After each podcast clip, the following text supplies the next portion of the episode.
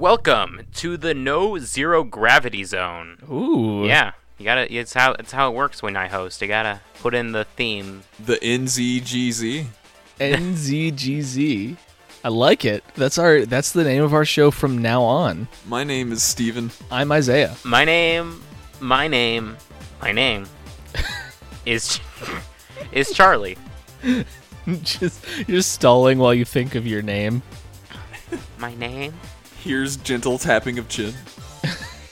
But yeah, we're talking about Sonic Riders Zero Gravity for this episode of the No Spin Dash Zone, the podcast that you are listening to. Great. Right now. You're doing great, Charlie. This game came out on two platforms, the Wii and the PS2. It's just strange. Yeah, it's super weird. We're in the new console generation, and it's only on one new console, and it's the least powerful one, and alongside it is released on another console of basically equal power. Well, the PS2 version, from what I read, runs a little slower. It probably does. Everything on the PS2 runs slower. Yeah, I played the Wii version, and I initially tried to play it on my Wii U. I think last time I mentioned that I thought I bought the PS2 version, and apparently I grabbed the Wii one. I think it might have been cheaper for that console when I went to the local game store. But I went to play it on my Wii U, and for some reason, the Wii U doesn't let you use a Wii U Pro controller as a GameCube controller. You have to have the Super Smash Bros. Adapter thing. Ew. So I played it on my Wii U for about 20 minutes and then determined that the controls with the Wii remote were not good. So I just hauled out my Wii and set that up. It's really weird that this game has a control scheme for the Wii remote, a control scheme for the Wii remote held a different way, and a control scheme for the GameCube controller, but no nunchuck. It would have been just fine if I could have used the nunchuck's control stick. Yeah. All of the problems would have been solved. It's really weird that there's no nunchuck option. There's only three buttons, right? Yeah, there's the control stick, and then there's drift and boost. No, there is change gears, well. And yeah, there's change gears, jump, and brake, which the game doesn't even teach you how to brake because you will never use it. Okay, so let's say you've got the Wii remote in one hand and the nunchuck in the other. You could use the D-pad as a button. You could use shake as a button. You could use A and B as buttons, and you can use Z and C as buttons. There's still no shortage of buttons on that control scheme. Yeah. For the record, I played the PS2 version. Did you feel like there was any lag? I mean, no more than I usually notice in a PS2 game. Fair enough, I suppose. The game doesn't seem super graphically intensive. Yeah. No, it's just... I mean, it looks a little bit nicer than the original. Yeah. Like, the original... Well, I play this on a GameCube, so I'm going to say that it looks more like... It looks less like a GameCube game. But, like, there's just some subtle improvements, I think. Yeah. But... I think it's a little bit higher resolution, probably. Yeah. Yeah, it feels graphically the same, but I think I'm not comparing them back to back.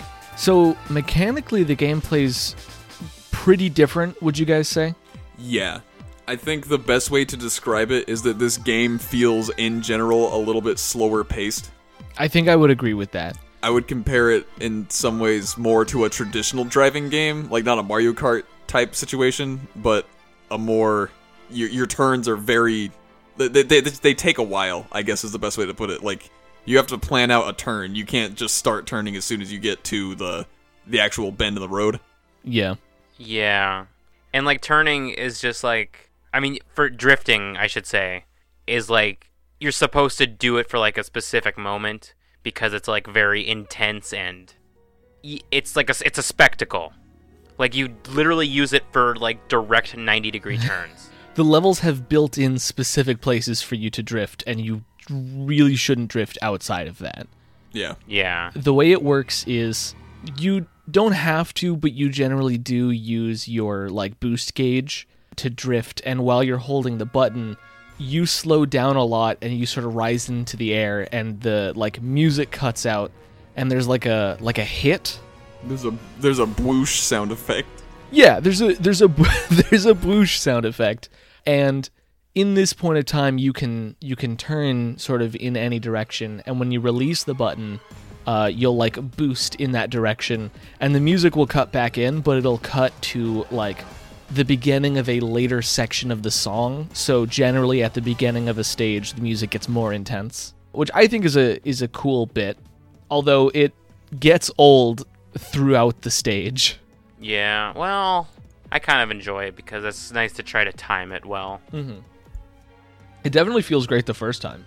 Yeah, I enjoyed the mechanic. I think that it feels a little weird learning it because you have to hit the button super early compared to when you would normally drift in the game. So even when when you're turning normally, it's turning like a real racing game where you have a lot of weight to your vehicle and you actually slide a little bit depending on the terrain you're on. But when you do the zero gravity drift, it floats you into the air and you can't turn for a little bit. You sort of just keep going in the direction after you press the button. So you have to hit it like about a second in advance. Yeah. There's a lot of like you have to plan your route in advance. You can't react. Yeah. Which is interesting because I don't think the original game had anything like that. The original game to me felt a lot more like it was reaction and skill based, and this game feels more almost strategy based. And it's really interesting because on the surface it looks like the same game. I don't even know if I'd say that much, because I think that maybe compared to other racing games, yes, you're on like a floating board, but the vehicles in this game, if we're like, I guess that's the best word to call them, the extreme gear, if you want to use the canon term, they look super different. Yeah, that's true. And there's more variety, I think, in their designs. Yeah, I think there are like 6 total designs in this game. There's a bunch of different gear, but they don't fall under just the 3 classes from the previous game. You had the boards, the shoes, and then the, what do you call it, like the scooters? Yeah. In this game, you've got boards, you've got scooters, you've got shoes, you've got these 3-pronged things that the flying characters use. Yeah. Gliders. Yeah, and then you've got wheels. Have you guys used the angel-devil 3-pronged thing? No. No, what is that? Right at the start, you have unlocked the ability to use the fly things. And then when you gear shift, which we can talk about later, it changes from angel to devil. And I like it doesn't describe specifically what the effects are, but I'm pretty sure it's like a general all stats boost. And it drastically changes the appearance of the thing. That's cool. Which is very cool. A lot of them transform, at least. There are a few that don't, but the gimmick is that every character goes from being on a board to being on a thing that they can use to do their special move. And it was very weird to go from the first game where you had a type, and as long as you were of that type, you can do that thing. And in this game, depending on what board you're riding, you can do the thing, but only once you unlock the ability to do it. Yeah. Which is fine. Yeah. It like, I think it works, but it took some getting used to. To me, it's just one more thing that adds to this concept of strategy as opposed to quick reactions, because it's about planning whether or not you want a certain thing out of your gear. Mm-hmm. Which at this point, we're just talking about the gear shift mechanic. Yeah, so do you want to explain that? Yeah, we might as well elaborate on it. So essentially, in the previous game, every 30 rings you got, you would level up. In this game, you spend rings mid-round to unlock different abilities on your board that you pick. So, for example, Sonic you can get his first unlock, which I think is 30 rings still? Yeah, I think that's right. I think the characters are designed to be pretty similar to their original versions, where things unlock at 30-ring intervals. And the first thing he unlocks is a boost to his max speed. The second thing he unlocks is the ability to actually grind like you could from the first game. And then the third ability is an increase to your meter, which is another thing that's changed in this game. You don't have air meter? Yeah, air. Oxygen. Is it called oxygen or is it just called air? I think it's just called air. It's called air. Okay. It's not there anymore. You can't fall off of your board and have to run in this game. You just basically run out of the ability to boost using the zero gravity mechanics. And it also drains a lot faster when you're doing those things. You can only really use it for a few seconds unless you're in, like, a specific mode. Yeah. But because of the way the levels are designed, you're generally only using it for a few seconds anyway. Yeah, it's not like the original game or other games like F-Zero where you're boosting all the time. Yeah. And there's not really a risk to boosting. It's just you have to decide when to do it because it's a resource.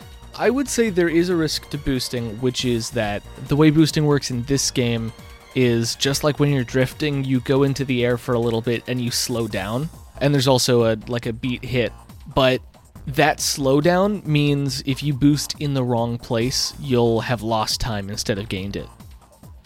Well, yeah, but that's not what I mean when I say risk. Like, the first game, when you run out of air, you can't move anymore, basically. Like, you can move, but you can't move nearly as fast. And in F-Zero, when you run out of boost, you explode after you tap the wall. Yes. Those are definitely significantly higher risk. In this game, the risk is only as big as, well, I guess I'm not getting there as fast. Mm-hmm.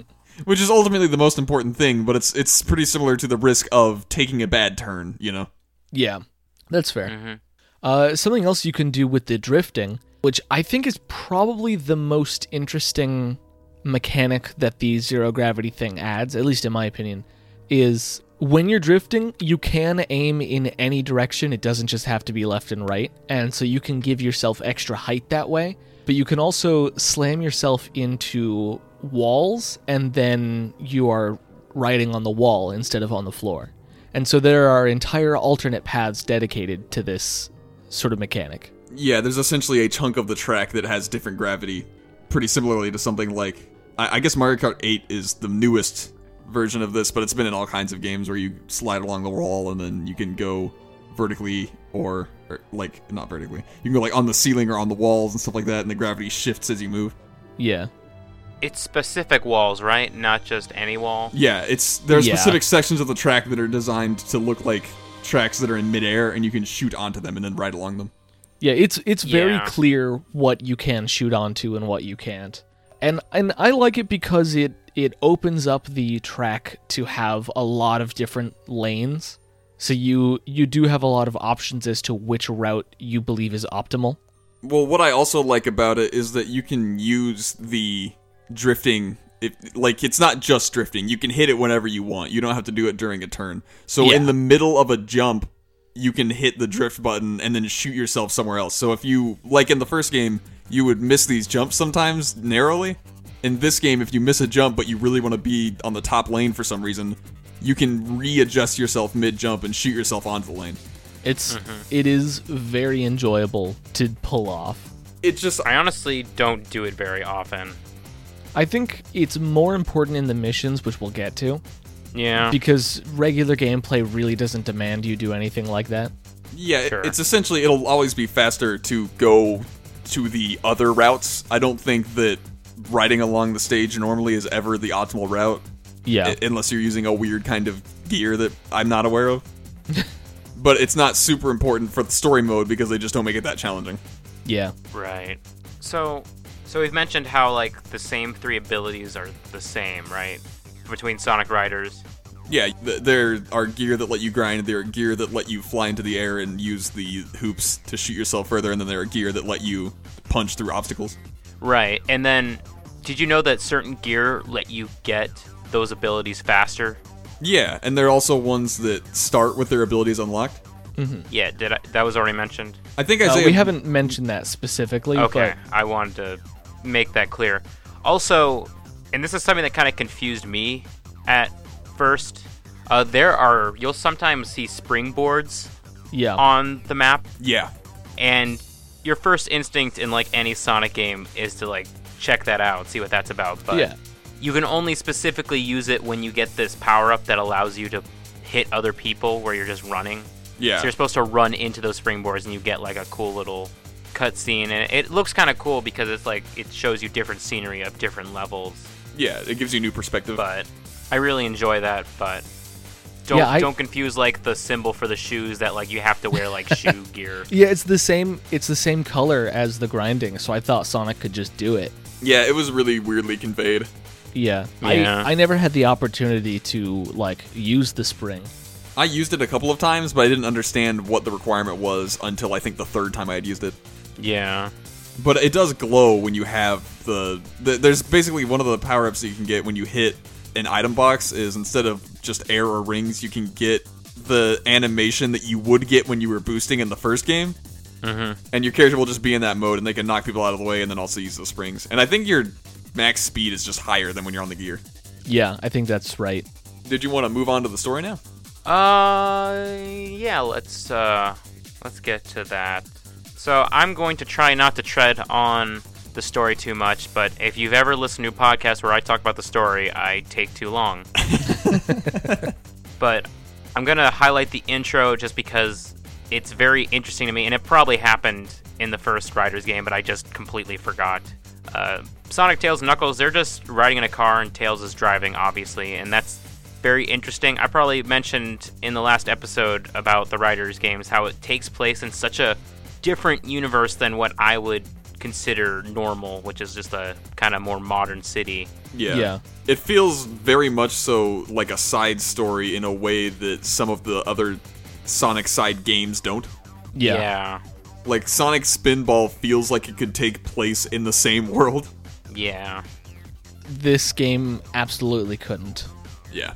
Also, I know it's like already weird when he's flying a plane, but for some reason it's so much more real when you said Tails was driving like a car. Yeah, and Sonic is riding shotgun, and Knuckles is in the back relaxing. Because he is a child, like he is not old enough to drive legally. But he is a genius. And again, I know it's silly to say that because he drives an actual plane which he built himself, the child. But it just feels more real when you say car. Well, planes kind of have an air of fantasy to it where it's like, oh, okay, that's kind of cool. But when it's a car, even if it's a hover car, it looks like a car, and you're like, oh, that's a child driving a car through a tube. I know the laws regarding cars. As far as I'm aware, there is no age restriction on pilot's license. Well, there's nothing in the rule book that says a fox can't drive a plane. It would be That's similar to seeing Elroy driving the family vehicle in the Jetsons. Yeah. So yeah, I just needed to bring that up. I think they listened to like a radio cast, or TV broadcast because it's Future Car. But a bunch of these robots break loose. And I think it's one specific, although I honestly did not pay attention that there was a specific robot they were supposed to look out for because it's just like slightly more brown than the rest of them. Yeah, there's a higher ranking robot that specifically has the arc of the cosmos. But it also does not have a different design from the other robots. But they find this like stone cyber ring that lets them do zero gravity.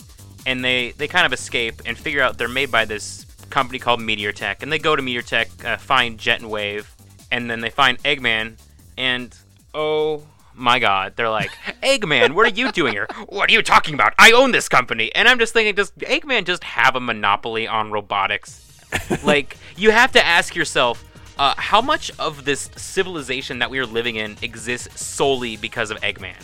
It's kind of like the Hexaco in Sonic Heroes. Like, I think that's like all Eggman. There's just these companies that aren't like named Eggman Enterprise or whatever that Eggman just owns. Yeah. And he's just Disney. It's worth mentioning these robots are security robots that are all over the world. Yeah, like the guard robos in Sonic Battle. Yeah, Eggman has been known to sell some security bots. But he's like, oh, I don't know where they're going, so they go looking for him. They go looking for the robot, and they basically collect these gear, the arcs of the cosmos, as they're later revealed. I think there's an important point that you kind of brushed over, which is that Eggman doesn't... It doesn't seem like Eggman's the one screwing it up this time. But he is there. Yeah, but it's specifically his robots are acting outside of his control. They've been taken over by something else. There's a good bit in the scene where Eggman is being honest about having no control over the robots, and the gang don't immediately trust him.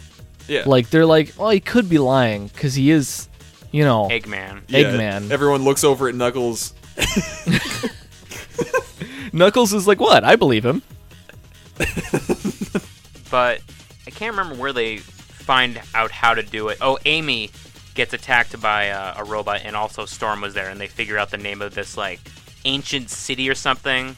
And Knuckles is like, oh, yeah, all the treasure hunters know about that. And I'm like, did you actually call yourself a treasure hunter? Yeah. Because I always kind of felt like that was something that Rouge and Sonic put on him. and now he just, like, accepts it, like Eggman accepts the name Eggman. To me, Treasure Hunter was a term for gameplay, and not even, like, a canon thing. Yeah. My opinion is that in the Sonic Riders canon, Knuckles is a treasure hunter and not the last Echidna Guardian of the Master Emerald, as he is in the main canon. Which explains why he's just on a road trip with Tails. Yeah, because if he were the Guardian of the Master Emerald, he would not be... He doesn't get vacation. Like, he can't be in Future City. To be fair, though, Sonic Heroes? Yeah, there's no explanation for Sonic Heroes. There's really no explanation for Sonic Heroes. Yeah. Yeah. Like, so many non-canon things happen in that game that is meant to be, like, the third great 3D Sonic game. Oh, man. So, they get another ring, I think, from that area. Another one of the arcs of the cosmos, and they meet up with the Babylon Rogues again at, like... Well, it's the control center for all the robots or something like that? Yeah, it's separate from the facility they were at to meet Eggman. Yeah, because that was the factory. But that's more or less the end of the Sonic story. But the Rogue story... Wait. Sonic and Jet race. It's a pretty big deal. Yeah, they do race. I mean, of course, their rivalry is still there, but, like... Oh, yeah, at the end, Sonic's like, see you at the Grand Prix, which is more of a... it's kind of weird, because it's, like, promoting the fact that you can play a Grand Prix. Yeah. Rather than, like, an actual story thing. Yeah, the Grand Prix is canon to the game. It's not just a mode. Like, it was a thing in the first Riders, but that was actually part of the story. Right, it was more like a fighting game where the tournament is the plot, but in this case... There is a plot separate from just competitive sports. Yeah, it's You know what it kind of reminds me of? It reminds me of a Dragon Ball, where like the tournament is kind of a part of the main thing at first, but then it becomes more of a side thing, and there are more important events that get in the way. Yeah. Well, then there's also the various games where you can play through each of the tournaments, and there's a separate plot mode, but both are kind of canon. Right. Or I guess any story mode in like a fighting game. Yeah, for sure. Because there's, like, sometimes arcade mode and story mode will be separate things in the fighting game, but both will be canon. Yeah. I like it. I think it adds another layer of sort of flavor and fun. I feel like the writing in this game is a lot more interesting than in the first one. I mean, I think the writing in the first one was interesting. Well, I remember the story mode more in this game than I did in the last game. I think that, to me, the writing, as in... literally the dialogue and stuff, like the words are not as good, but the concept is more engaging and interesting. See, and I feel like specifically when it comes to Sonic and Jet's rivalry, there's a lot of, I don't want to say subtext because it's extremely obvious, but there's a lot of like, they're not saying the main thing that they mean. It's more of a mutual understanding of what they actually mean. And so for me, the character interactions are a lot more interesting because there is like a weird specific bond of disliking that they have with each other that works really well. I think that kind of thing was completely present in the first game. It's just that their relationship has changed slightly. Yeah. I think in the first game, they were more direct about their feelings, whereas in the second game, it's like, we don't need to say this because we already know. I don't think They never changed what they were saying, which was, I'm faster than you, I'm faster than you. And in the first game, the message is, like, they're both saying I'm faster than you, but Jet truly believes that he's faster than Sonic, and Sonic kind of accepts that until the very end. Whereas in this game, what they're saying is, I'm faster than you, I'm faster than you, but what it means is, let's get this bad stuff out of the way and sort out our goals so that we can just focus on racing each other afterwards. Mm-hmm. I do think, though, that you're right, that the relationships have changed, and that is, in and of itself, more interesting just because there weren't relationships to change in the first game. Yeah. Well, and especially because, as a sequel to the first game, relationships changing is the most interesting thing to happen in the Sonic franchise. Yeah. Yeah. I do think there's a serious problem, though, which is that the characters who are not Jet and Sonic do not get nearly as much time to interact with each other. Oh, absolutely, yeah. There's almost no attention put on anybody... except for, like, Amy and Storm get a scene, but, like, it's almost nothing compared to what the first game got. Yeah. So the Babylon Rogue story begins at the ancient city where they kind of decipher the prophecy. I think it's the Geigen Ruins, that's the spot? Yeah, it's something like that. But, spoiler, the prophecy is basically that the hanging gardens of Babylon will rise again or whatever. I think there's I don't know if that's what they're called. I mean, that's what the ancient thing is called, like the real life. It references Babylon, the home of the rogues. No, like one way or the other. Babylon Garden. Yeah, I think it is Babylon Garden. Yeah. But basically, it kind of puts them on another fetch quest to find more of the arcs of the cosmos, and they're kind of having like Jet's like, dang it, another fetch quest. But Jet's like, all right, we're going to do this. Wave, you do science, math, and whatever. Storm, you actually go do the work. And he's like, boss, there's just the most amazing thing. And I'm like, oh, go, here we go again, or whatever. Your Storm voice is pretty good. I just want to say that. Hey, boss. My favorite thing about this game and the previous game is that every single time Storm enters the like main room in their airship, it's always in a hurry. Yeah. Like, he's always slamming open the doors and going, boss! Do you guys feel like Jet was more of an asshole to his teammates in this game? I definitely feel like he was always an asshole to his teammates. I don't think he is as much of an asshole, but I don't remember much from the last. So, in the first game, I felt like he was rushing them, like because his goals didn't super align with theirs. Yeah. Like, he wanted money and speed. Yeah. So he's like, let's just get to the point.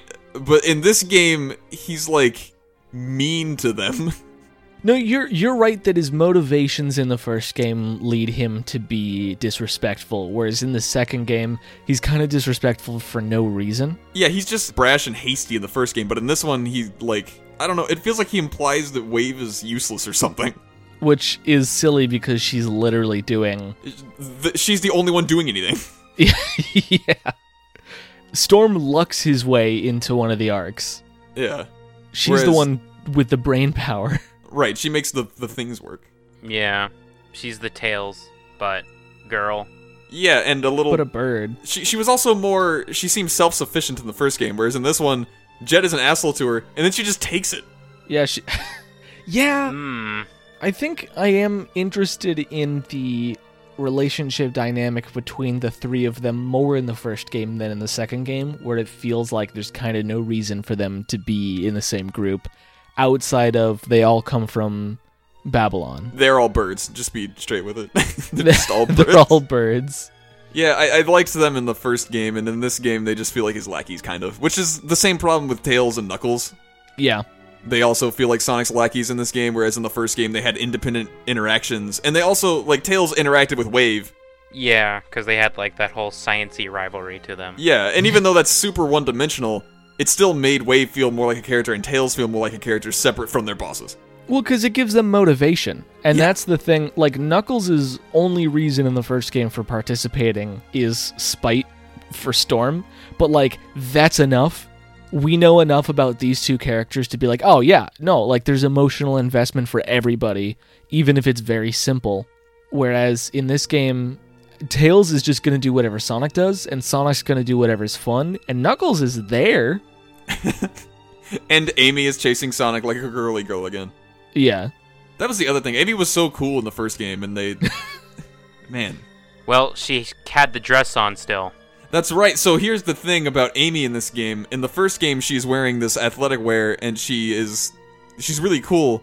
And even when she meets Sonic, she's not completely a dingle about it. And then later on in the game, she switches back to her regular dress, and she becomes a terrible character again. In this game, she just starts with the dress on, and she's terrible all the way through. It's the dress. It's the dress.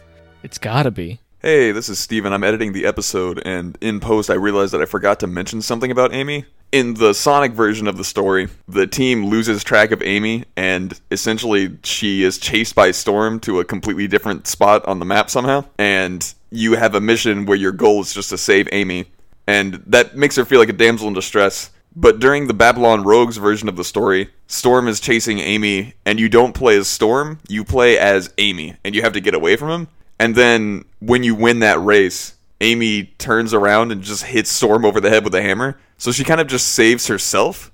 So it feels really weird to me that that didn't happen in the Sonic story. But I'm glad that at some point Amy was sort of self-sufficient. So it kind of follows the same thing where they're kind of going to the factory. They kind of parallel a lot of Team Sonic's missions. Yeah. But, you know, once they get to the control facility, Sonic gives all their arcs to Jet, and they're like, oh, okay, cool. But then I think they start floating towards Babylon, and then... a robot takes them. Yeah, the robot takes them, that same renegade, and it turns into this, like, eldritch robot horror, very reminiscent of Metal Madness and Metal Overlord, a la Sonic Heroes. And it's just a race, and then you're supposed to use the gravity boost to attack him, basically. I should mention for this bit, Tails deduces just in time that the, like, prophecy that was mentioned in Babylon whatever about, what was it, the lightless dark was actually a black hole, and also the zero gravity technology is just creating black holes. Wave specifically mentions that it's making singularities at a certain point, but Jet is not interested. Yeah. So it should be noted that she is also smart, just to be clear. Yes. No, you're absolutely right. That is important. And so when all of the arcs of the cosmos coalesce in Babylon Garden, it gets engulfed in an evil robot black hole, which you have to beat up. It's pretty cool. It actually is extremely cool. Can we all agree that it's cooler than the end of Sonic Heroes? Yeah, yes. Yeah, it kind of adds some mysticism, because you just see the flying Babylon Garden just go into space, right? Yeah. Also, at the end, they're like, so it turns out it was aliens. Is the message that Babylon is aliens? I think so. Because I can't tell, so... one thing I felt about this game was that the Babylon rogues already sort of had their heritage explored. It turns out that they are the descendants of genies, and that genies are birds in the Sonic universe, or at least the Sonic Riders universe. Which makes perfect sense to me. And now genies are aliens. And birds are aliens. Yeah. And birds are aliens. I can't tell whether or not that's cool. I also thought that Tails wanted to unlock the secrets of the extreme gear, and these gear look different, and they look like they're specifically for using the Arc of the Cosmos, so I'm wondering if the gear and the Arc of the Cosmos were always meant to be used in tandem, or if the Arc of the Cosmos were ever supposed to be held, because it says that they're batteries for the city, right? Yeah, that's how Eggman used them. Well, no, I meant for the city of Babylon. Yeah. They were the power source for the engine of the spaceship that was Sky Babylon. Because Sky Babylon was secretly a spaceship. Right, but it was also a city where they lived. Yes. It's a floating city. Yeah. So do we think that people were ever supposed to be putting those in their hands? Or is what the Babylon Rogues and the Sonic team, are they doing something incredibly dangerous? Definitely. Well, they are literally creating tiny black holes whenever they drift. So probably pretty dangerous, I would say. I like the idea that you find out at the end that it's just like, oh, we've been... ripping this fabric of space and time. Oh man, whoops. Anyway, see you at the Grand Prix. See you at the next Sonic Riders game. Oh man. Oh. We'll see about that. So yeah, what did you guys think about the story in general? Just that it was more interesting? It was serviceable. It was interesting, but I felt like it was really hard to keep up with the lore because it was constantly presented in a uninteresting way. And also... most of the story was not concerned at all with the lore until the very end when the lore became extremely important, but I couldn't remember half of it. Well, Sonic's story wasn't concerned with the lore. Yeah, that's true. The Babylon Rogues were pretty close to it the whole time. And I will say the Babylon Rogues is what you play second, so the lore will be more fresh in your brain, and I do kind of like the way Sonic games tend to do this, where Sonic's story is like, Sonic just kind of does his own thing and it feels important, but then you play other characters' story, and that's where the actual meat of the plot is. Yeah. And I kind of like that bit. Do the Sonic Adventure games feel that way? Sonic Adventure 2, I think so, just because Shadow has a really interesting, like, story arc that you don't get a glimpse into in Sonic's story. But I think it's... You get enough of everybody else that... both stories feel important at the same time. I personally felt that Knuckles and Tails' stuff felt like side things. And Tails was supporting Sonic, but he was supporting him in ways that felt... Knuckles was definitely a side thing. Yeah. Tails felt like he was supporting Sonic in ways that were a little bit, like not clear and direct. Yeah. Actually, yeah, no, I take that back for Sonic Adventure 2.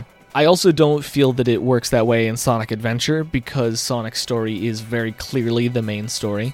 Yeah, but in the same way, Chaos's story is definitely the main story, and then at the end, everyone's actions are negated by one mistake from Big or whatever. One mistake from Tails, actually. Was it Tails? I couldn't remember. I remember there being one character who made one mistake, and then suddenly Chaos got all the emeralds, and then they... the whole rest of the story might as well have not happened. No, you know what? It was Sonic, Tails, and Knuckles, I think, because Tails left the plane with the Chaos Emerald in it. Knuckles lowered his guard just in time for Chaos to punch him in the face and knock him unconscious. And Sonic probably did something significant. I don't freaking know. Yeah, but didn't Big steal the plane and then leave the plane, and that's how Chaos got the emerald? That's right. So Big is also responsible. Gamma's already dead at that point, so obviously it's his fault. And then Amy no longer cares, so... Yeah, she never cared. That's true. She only cares specifically about birds and Sonic the Hedgehog. So did you... Do we think that Aliens feels like the next logical step for the Babylon Rogues, or do we feel like this is a weird, almost even side story to the writers' universe? I want to like it, but I think I don't. Like, when I keep in mind that genies were already established, it feels weird to be like, yeah, not only were the birds genies, the genies were aliens. But is that... I don't know. Because the genie was really big. Yeah.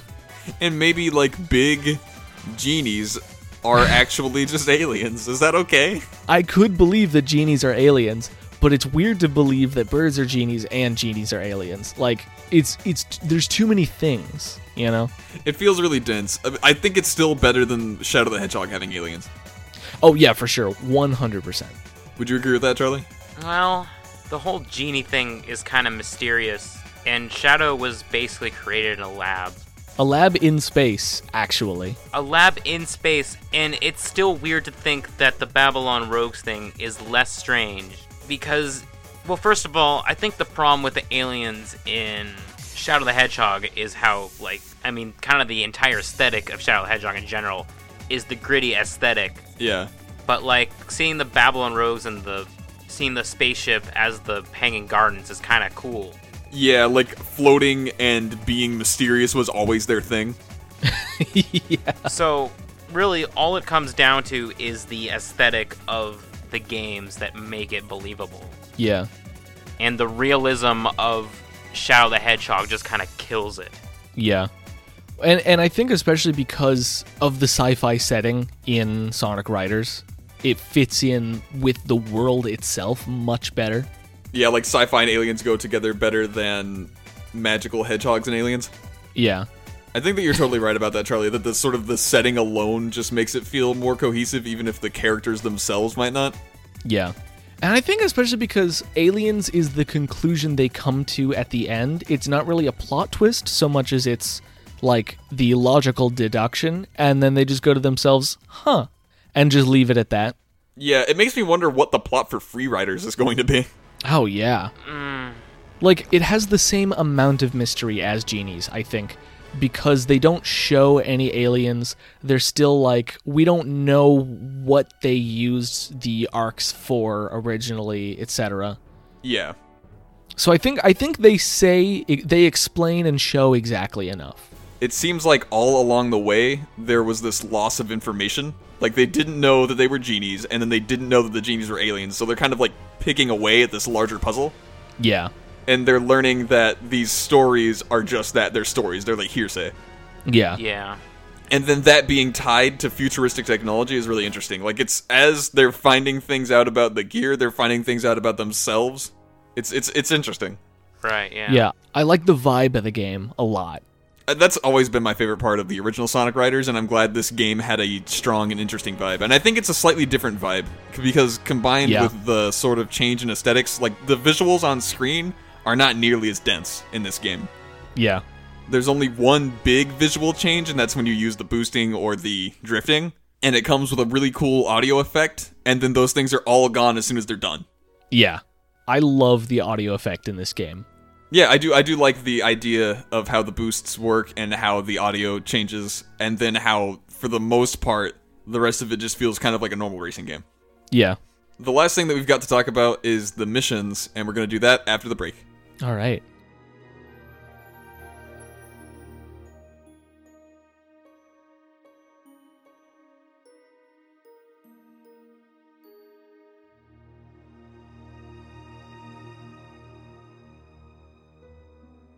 All right, but before we get to the missions, it just occurred to me that maybe this whole alien thing is kind of a soft retcon of the whole genie thing from the last game, you know? Yeah, because they never bring up the fact that genies had anything to do with the Babylon Rogues in this game.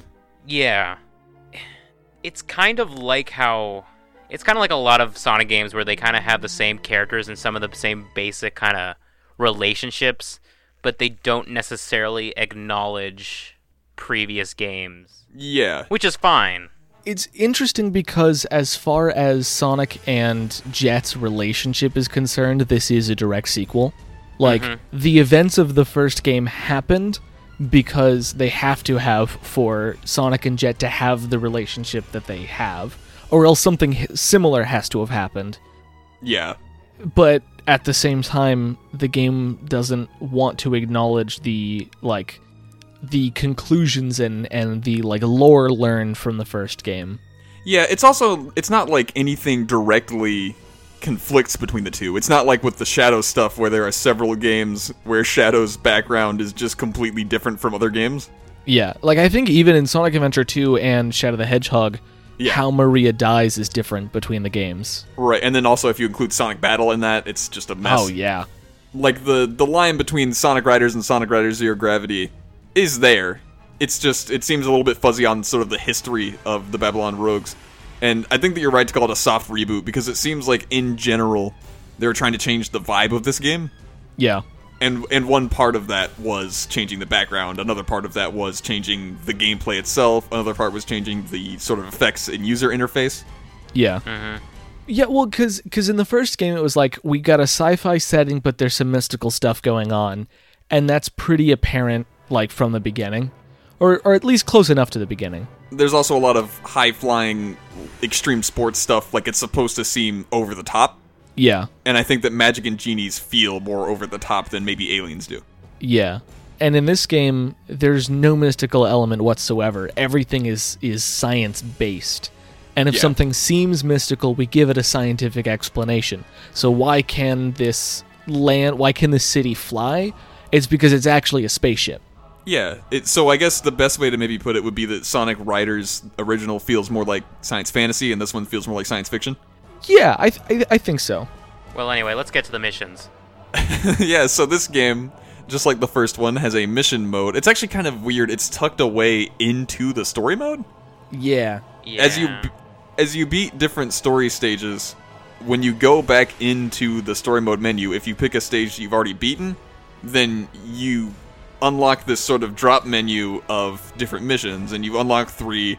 and then after you beat those, you unlock a 4th, and then after you beat the 4th, a 5th, and then so on and so forth until you get to a 7th mission, I think, is the maximum. I believe that is right. And I don't think any of us got far enough to see if there was any sort of larger reward to these, but in and of themselves, you can get different ranks, so you can get, a bronze, a silver, or a gold, and there are different terms for them. It's, completed, super, and extreme, or maybe normal, super, and extreme. I think there's 4 ranks, and the final one is legendary, I think.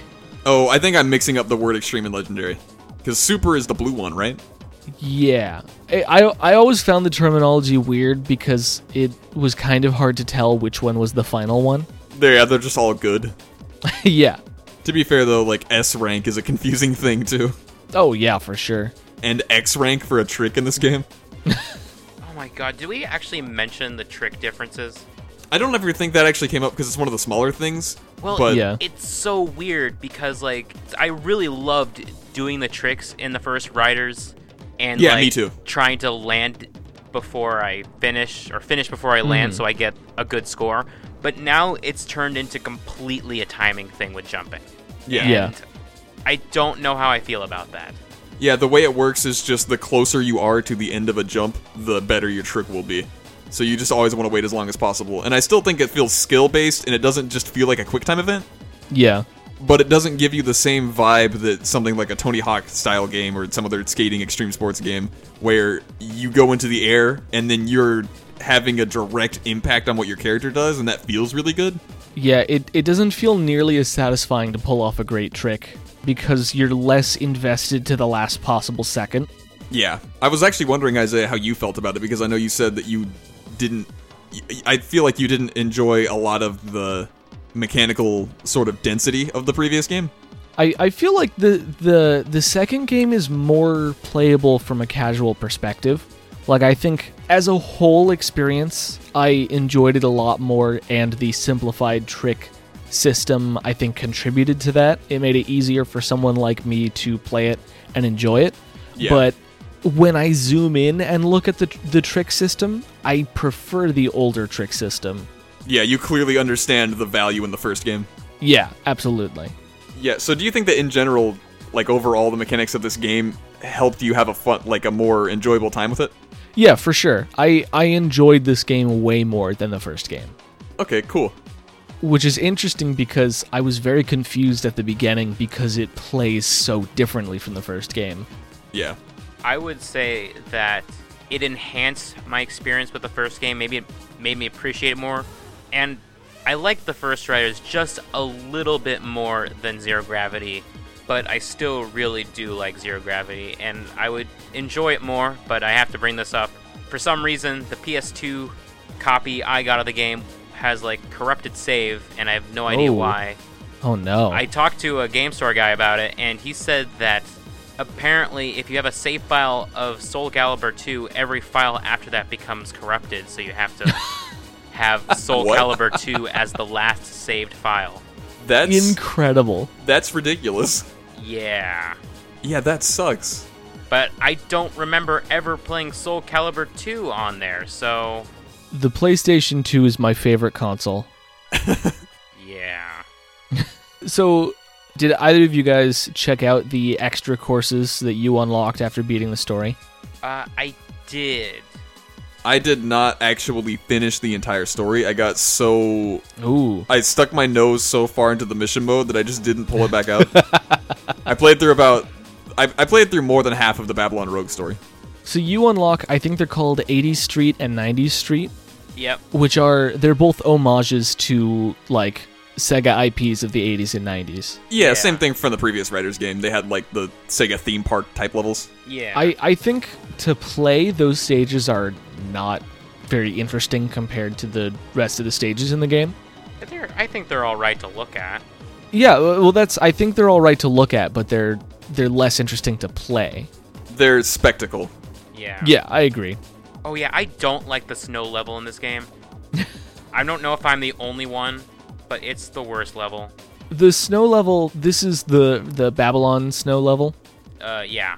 That's the one that made me be in a play session, I went from completing the whole hero story to getting to that level and just deciding that I was done for the day. It didn't make you quit on the game, but it made you, slow down a little bit. Yeah. I couldn't say I was done for the day because if I did, I would turn off the game and I'd have to start all over. It's like you're playing an old Sonic game. Honestly, the win conditions for the specific story mission is easy enough that it's not that big of a deal, but it's still very confusing, especially towards the beginning, and I do not like it. Yeah, that it's a stage that you need to you need to become familiar with. Yeah. So I've got a question for you guys before I get to it. I want to just make sure I clarify. I think the mission system in this game does not feel nearly as rewarding. And yet, it was still rewarding enough that I just wanted to keep doing it until I got the perfect score. Yeah. And I think that that's a result of these levels being designed in such a way that there are so many different avenues that it's super fun to just trial and error your way through learning different things. And you feel really cool when you nail the perfect route. Well, especially because the missions completely speed up the process of trial and error. Yeah. It's this mission you have a minute to do this thing, and you're just going through one lap, but you're trying to complete this lap as well as possible. Yeah. And you're learning the routes for this stage, so the next time you do this race, you're gonna destroy. Exactly. It's pretty similar to what I was talking about the first time we did the Sonic Riders. It's the mission mode is sort of a glorified tutorial. Yeah. It helps you teach yourself how to play the game. There is a weird thing that we should bring up, which is at the end of a mission, you have to bring up the start menu to leave. Oh, you have to do that for the tutorial levels, too. You have to pause and hit quit before you can go to the next tutorial level. It's so weird. It's the weirdest UI design thing I think I've ever seen in a Sonic game. I have no idea how this could have been overlooked, because it has to be an oversight. Yeah. I don't know, man. It's just weird. But it wasn't so weird that it stopped me from playing, so... Oh, yeah. It's better than Sonic and the Secret Rings. It's a menu polish thing, so it certainly doesn't impact the core experience. But it's weird. Yeah, it's still, like I said, the UI in Sonic and the Secret Rings wasn't maybe not as weird, but it was so bad that it was difficult to play that game. Yeah. Like, the UI was just the most crippling component. Yeah, for sure. So I wanted to ask you guys, what was your favorite level? Because I found myself sort of having a difficult time. They didn't seem as memorable as the first game to me. Mm-hmm. I was curious if you guys felt similar and which level you felt stood out the best. Well, with my memory, no level is memorable. I think it was the final level for the Sonic story, like the control center. Yeah. That's the one where you have all of those hairpin turns, right? And you sort of go, oh yeah, and you... shoot up the vertical wall. Yeah, I remember that level. Mm-hmm. I did enjoy that level as well. I'm just real quick booting up the game so that I can look through the level. Did you feel like, would you agree with me, Charlie, that the previous game's levels were a little more memorable than this one? Kind of. Yeah, I would agree with that. A lot of the levels just kind of seem like rehashes of the previous levels. Yeah, like you've got your city, and then you've got your forest, and then you've got, factory. Right. I do think that there is a strong possibility that I am just biased towards the first game. No, I hear you. I definitely hear you. I mean, the other thing is, like, I've spent more time playing the first game because I played it a lot as a kid, too. Right. So I might just remember it better because of that. But I feel like, one of the biggest examples of something super memorable from the first game is that there's the desert level where... you see the sunrise, and then during the Babylon version, there's an eclipse. And I feel like that in and of itself is more memorable than anything I remember seeing in this game. Yeah. No, I agree. I think... I'm wondering why it's less memorable in this game, because I don't think the level design is missing anything that the first game has. But I think the first game has the camera much closer to your character. Yeah. And turns are faster. I think it might be the way you play the game has you paying attention to the environment differently. Yeah, you also sort of interact with obstacles more in the first game, I think.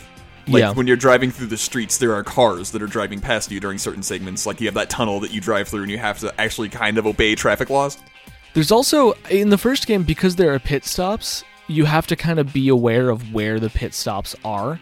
So I think you're looking around for that more as well. Yeah, and then also the first game, another thing I remember is that there's that jump where you come out of the waterfall in the sort of like on the bridge level. Yeah. There's just a lot going on. I think that my favorite level in this game, in Sonic Riders Zero Gravity, is actually the Water City level where you're riding down this sort of like river a lot of the time, and you go into a water slide at a certain point. Yeah. Yeah. And then I remember playing that level as Tails, because you do that in the story mode, and you have to fly through this sort of big centerpiece that has a water orb in it. Yeah, and there's a fly ring in there. Yeah, it feels really cool. It makes me think about the level. Like, I have to look at these set pieces, and I think that's really cool in a way that, that a lot of the game didn't necessarily make you look at certain set pieces.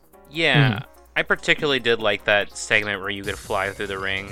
There's a bit in the stage is called 80s Boulevard, which is the unlockable, and it kind of feels like a Mario Kart course. There's a bit where you can ride on top of a moving train, and if you fall off, you'll just be on the ground next to the train, but you'll be moving slower because you no longer have the extra speed of the train. Wait, is that how it works? I thought, like, you fall off the train, and then you have to respawn on top of the train. Like, you can't be off the train. Like, you clip through the floor. I never fell off the train, so I just assumed that you could be on the floor. Nope. This isn't that one Mario Kart 8 stage. I take it back then. Super Bell Highway. Oops. Oops. But there's a bit where you go, like, through the subway, and there's gates that you can actually boost through to take a different route. Yeah. Which I think is cool, and I think this game could have used more of, like, hey, if I use my boost in this place, I'll just go through this obstacle and have access to a totally different route. Yeah, I think that they did just enough with it, but that they certainly could have taken it a step further. Yeah. Because I think something that's good about Riders is that you're always doing crazy jumps and tricks. Like, you rarely go more than 10 seconds without doing something insane. Yeah. Whereas in this game, I feel like you spend more time just kind of driving. And that's not bad. I don't think that's a problem. Mm-hmm. I think this game, like you said, is more accessible to casual players, and I also think that it lets you soak in the sort of vibe of the game better. Yeah. I guess the last thing to go over is the fact that this game is on the Wii, which means that you can play it with motion controls. None of us did. I did. I started playing it with motion controls and quickly changed my mind.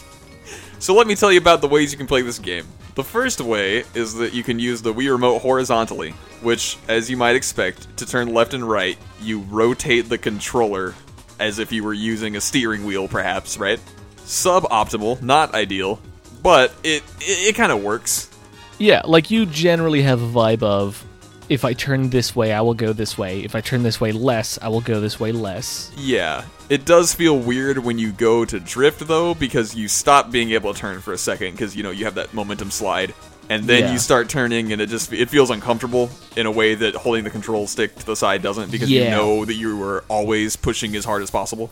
Especially because with motion controls, they tend to recenter themselves, like, at specific points, so if you stop moving, your brain goes, oh, it's recentered. Yeah, it doesn't feel right because of how slow the game can be at times. Yeah. The other method is the Wii Remote pointed at the screen, which you might think, like, oh, well, I guess you could still kind of turn it like a screwdriver, kind of, to go left and right. No. The way it works is, it gives you a reticule that you point at the screen, and then you aim where you want to go. Oh, no. I played more than half of Hero's Story with that control scheme. That sounds horrible. It was really bad. And also amazing, maybe? It was super dumb. Also, you only have a couple buttons with that control scheme. So you've got your drift, I think, is on A, and B is how you do powers. It's weird. But the fact of the matter is that in both control schemes, the way that you go into the boost mode, not the drift mode, is by lifting the Wii Remote up and just holding it there. Oh. Like, you have to, I don't know, it's super weird. It was crazy weird. And then you can't, like, turn. Yeah, I mean, you can't super turn in the boost mode anyway. Yeah. So it's not a huge deal, but you have to aim at the, like, actually, you know what? You do have to aim using the vertical, so I don't remember how you do it with the vertical one, but I know for the horizontal one, you, like, shake it to go into the boost mode, and I guess you probably just hold it up. It's crazy weird. It's a very strange system. Play this game with a controller. Whether you're playing it on the Wii or the PS2, get a GameCube controller for your Wii. Play this game with a controller. Yeah, I'm so curious as to how the aim with your Wii Remote thing plays, but not enough to try. Nah, it's real bad. So what do you guys think about this game? Thumbs up, thumbs down? Thumbs up. Thumbs up. I'm a thumbs up on this game. I was a little bit worried, especially when I started playing it with motion controls, but as I got more into the groove and I got my hands on a real controller, I really enjoy this game. I think it's refreshing. I think that it brings a lot to the table, and I think that it's great that it's super different from Riders, because I can't see a lot of places where Riders could improve. Okay. And I don't think that it needs to add more mechanics. Like, if you took the zero gravity mechanic and stuck it in pre-existing Riders, I don't think that would have meshed well. Yeah, I agree. Yeah. All right. Do you guys like it more or less than the first game? Maybe that's a mean question. Oh, no, I think it's a valuable question. I definitely like the original Riders as a just sit down and play racing game a little bit more. Yeah.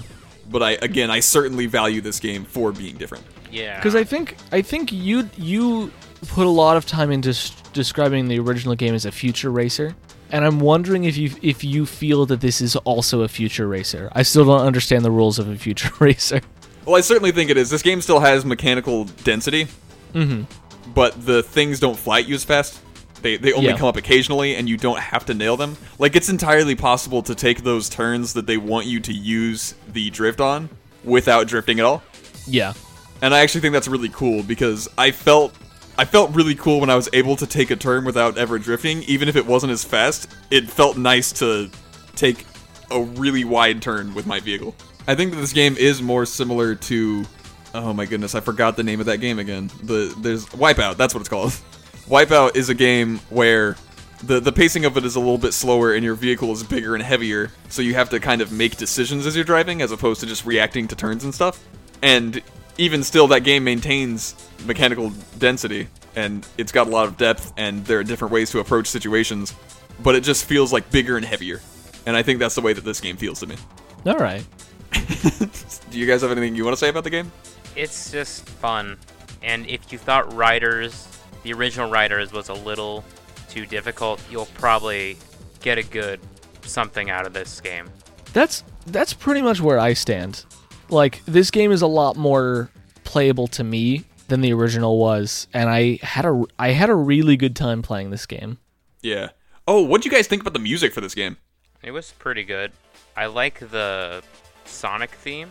Ungravitify? The friggin' Ride Through Gravity, that one. It's a real good song. I don't remember the Babylon Rogues theme in the first game. It's essentially the same in this game. I enjoy it much more in this game. I think it might be a remix. When you say the Babylon Rogues theme, are you referring to Catch Me If You Can, Charlie? Yes. That is Jet's theme specifically. Oh, okay. I think that sometimes they apply it as a Babylon Rogues theme, but there's a different song that plays that is all mystical and mysterious. I mean, it's like how... Follow Me is Team Rose's theme song, but it's really just Amy's. Yeah, but the situation here is that the Babylon Rogues actually have their own other, like, themed music for them, whereas Team Rose just has Amy's song. It's not a vocal song, though, right? No, it's just, like, background music, but... Right. It's like cutscene music for their theme. Right. Yeah. That makes sense. I will say, I feel like the stage music is... maybe less good in this game. I don't think either of them really stand out very much in my memory, but the music in this game is extremely written for those moments where you boost and the song, like, advances in some way, and I think it makes for extremely good moments, but on the whole, the music at large suffers. Yeah, I think that I would agree that largely the music in both games is not incredibly memorable, but it really works for what they're going for. Yeah, for sure. Which I think is almost maybe more important than having a, like, stellar soundtrack. Also, I love the menu music.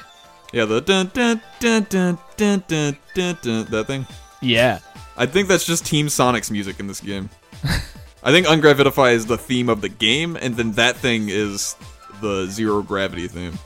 Yeah. I wonder if I have access to a sound test in the extras. Probably not. Audio room. Let's go. Sorry. Just the way you enunciate things like that is just funny to me. What? You think there's something funny about audio room? Yeah. That's fair. But yeah, I like Catch Me If You Can in this game. I feel like I remember disliking it in the first game. I'm not sure if that's true. Yeah, I mean, you said that. I think that both versions have their, like, merits. Yeah. I think that the Catch Me If You Can in Zero Gravity feels more like a Zero Gravity song, and the Catch Me If You Can in the original feels more like a Jet song. Yeah. Also, so the song is described as the theme of the Babylon Rogues, but the song is about Jet. Yeah. So just like Charlie said, I guess it really is like an Amy Rose against Team Rose situation. Also, I'm listening now to Gadget Round, the theme song for MeteorTech Premises. That one's, I think, my favorite of all the stage music. Oh, yeah. Now I'm, like, starting to remember why I'm not, like, super into this game's music. Yeah. It's all, like... It suits the vibe, but it's kind of, like, less energetic, I guess? I don't know. It feels a little bit more, like, there's, like, pressure, but it's not as bouncy I'm trying to use words to describe it, and it's just not. That's not how music works. Well, it's interesting because when I'm listening to the song, I'm like, this feels very high energy, but I think it's high energy in a way that is like I know what you mean. I also don't have the vocabulary to describe it. I wouldn't dance to this music. Interesting. I guess is the best way for me to put it. I don't know. Let me see if I can link you a song from original writers that sort of highlights this difference. Yeah. I think also Megalo Station, its song is called Through Traffic, has the best, you boost, and then it just gets to the cool part of the song. But it's not great to listen to. I didn't notice that it was taking me to different parts of the song. Yeah, it cuts ahead to the next major section of the song. Yeah, I believe you, and I noticed that it sounded really good whenever I transitioned, so that's smartly done, but I just never realized it was cutting me to a different part of the song. I'm so impressed by the way it's done too, because it feels right. Metal Gear Rising has a similar thing when you're doing a boss fight, that when you hit a certain spot, there is frequently an explosion and something to make a little bit of sound, and during that time the song cuts to having lyrics. Ooh, where it didn't before. Yeah, I'm a fan of that.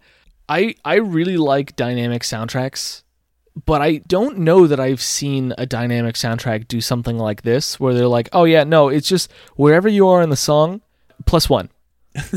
I think that Metal Gear Rising does something like that, because from what I remember, the songs cut to the spot where the vocalist shouts the name of the song frequently.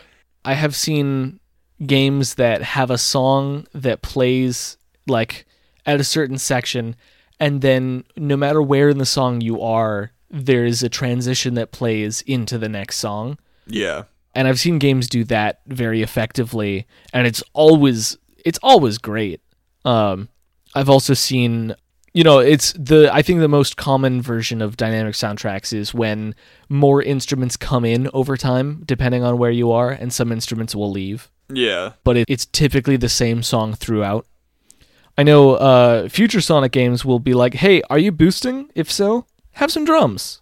Yeah, here's a little bit less bass. Yeah, I think it's pretty good. There's a link to the theme of Metal City, which I think highlights the sort of difference in energy. I think it's maybe just the percussion that is doing it. Okay.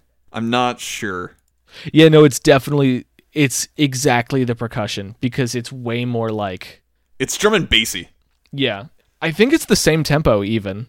Yeah, it could be. I don't know. It's just something about it feels a little bit more dancey in original writers. And I think the reason that Zero Gravity has less bass is because the bass hit is literally a mechanic. Yeah. But again, I think as far as listening to the song while you're playing goes, it suffers from that, even though it creates very specific moments of feeling excellent. I'm just listening to all of Metal City again and remembering that the song just goes places all the time. Yeah, it's good stuff. I think we should maybe end the podcast before I just start listening to the entire soundtrack of both of these games. That is probably a good call. All right, well, thanks for joining us today or tonight, depending on when and where you're listening. If you'd like, or tomorrow. Well, I don't. That or yesterday. That implies some really weird things about the timing of the podcast and the possibility of listening to it after it's aired. If you'd like to send us a message, reach out, let us know what you're thinking about, ask us a question. You can send all of those various things to nospindashzone@gmail.com. If you'd like to interact with us on Twitter, we also have a Twitter, which is @NoSpinDashZone. If you'd like to support us on Patreon, you can find us at patreon.com/NSDZ. For $2 a month, you'll have access to our episodes a week early. You'll also get invited to our Discord channel. If you donate $5 a month, you will get access to an exclusive bi-weekly show we do called The Mobius Strip, where we read the Sonic Archie comics. And if you donate $10 a month, then you will have access to our pre-show where we sort of warm up by talking about random stuff. You'll also get our show 2 weeks early instead of 1 week early. And you'll be supporting creators. You can also find me on Twitter at Isaiah Games. That's ISIAH Games. Did you hear me trying really hard not to say twitter.com/ I mean, you don't necessarily need to stop saying it. It just really weirds me out because I've never heard anyone else phrase it that way. Twitter.com/Isaiah Games. As a matter of fact, if you ever introduce the podcast, do it my way, and then always do your Twitter a different way so that it just sounds confusing. Go to twitter.com/Isaiah Games. You could follow me at Draws Charlie, where I don't draw something every day because now it's 2020, and I will upload art when I feel like it. Hell yeah. It's an art Twitter. It's like an art gallery where he retweets things as well, so if you just want a good curated stream of art from the same artist of the same characters, you know. That's where you go. Charlie, your pitch is getting better every time. Thanks. Also, what's next time? What are we doing next time? Is that Sega Sonic Super Tennis? Yeah, we're doing Sega Superstars Tennis. See you soon! What is it, Spin Dash You Later? Is that the one? Yeah! Yeah! Spin Dash. We need a slogan. We need a catchphrase. A sign-off? To become more iconic, yeah. Obviously, Spinulator is great, but let's try and come up with a plan B. Plan B, as in, bye. Bye. You got it. I'm hitting stop. We'd like to thank the LAG Radio Network for hosting our show on platforms like SoundCloud, iTunes, Stitcher, and lots more. If you enjoyed our show, you can find the rest of what the LAG Radio Network has to offer by searching for the LAG Radio Network on any of these platforms.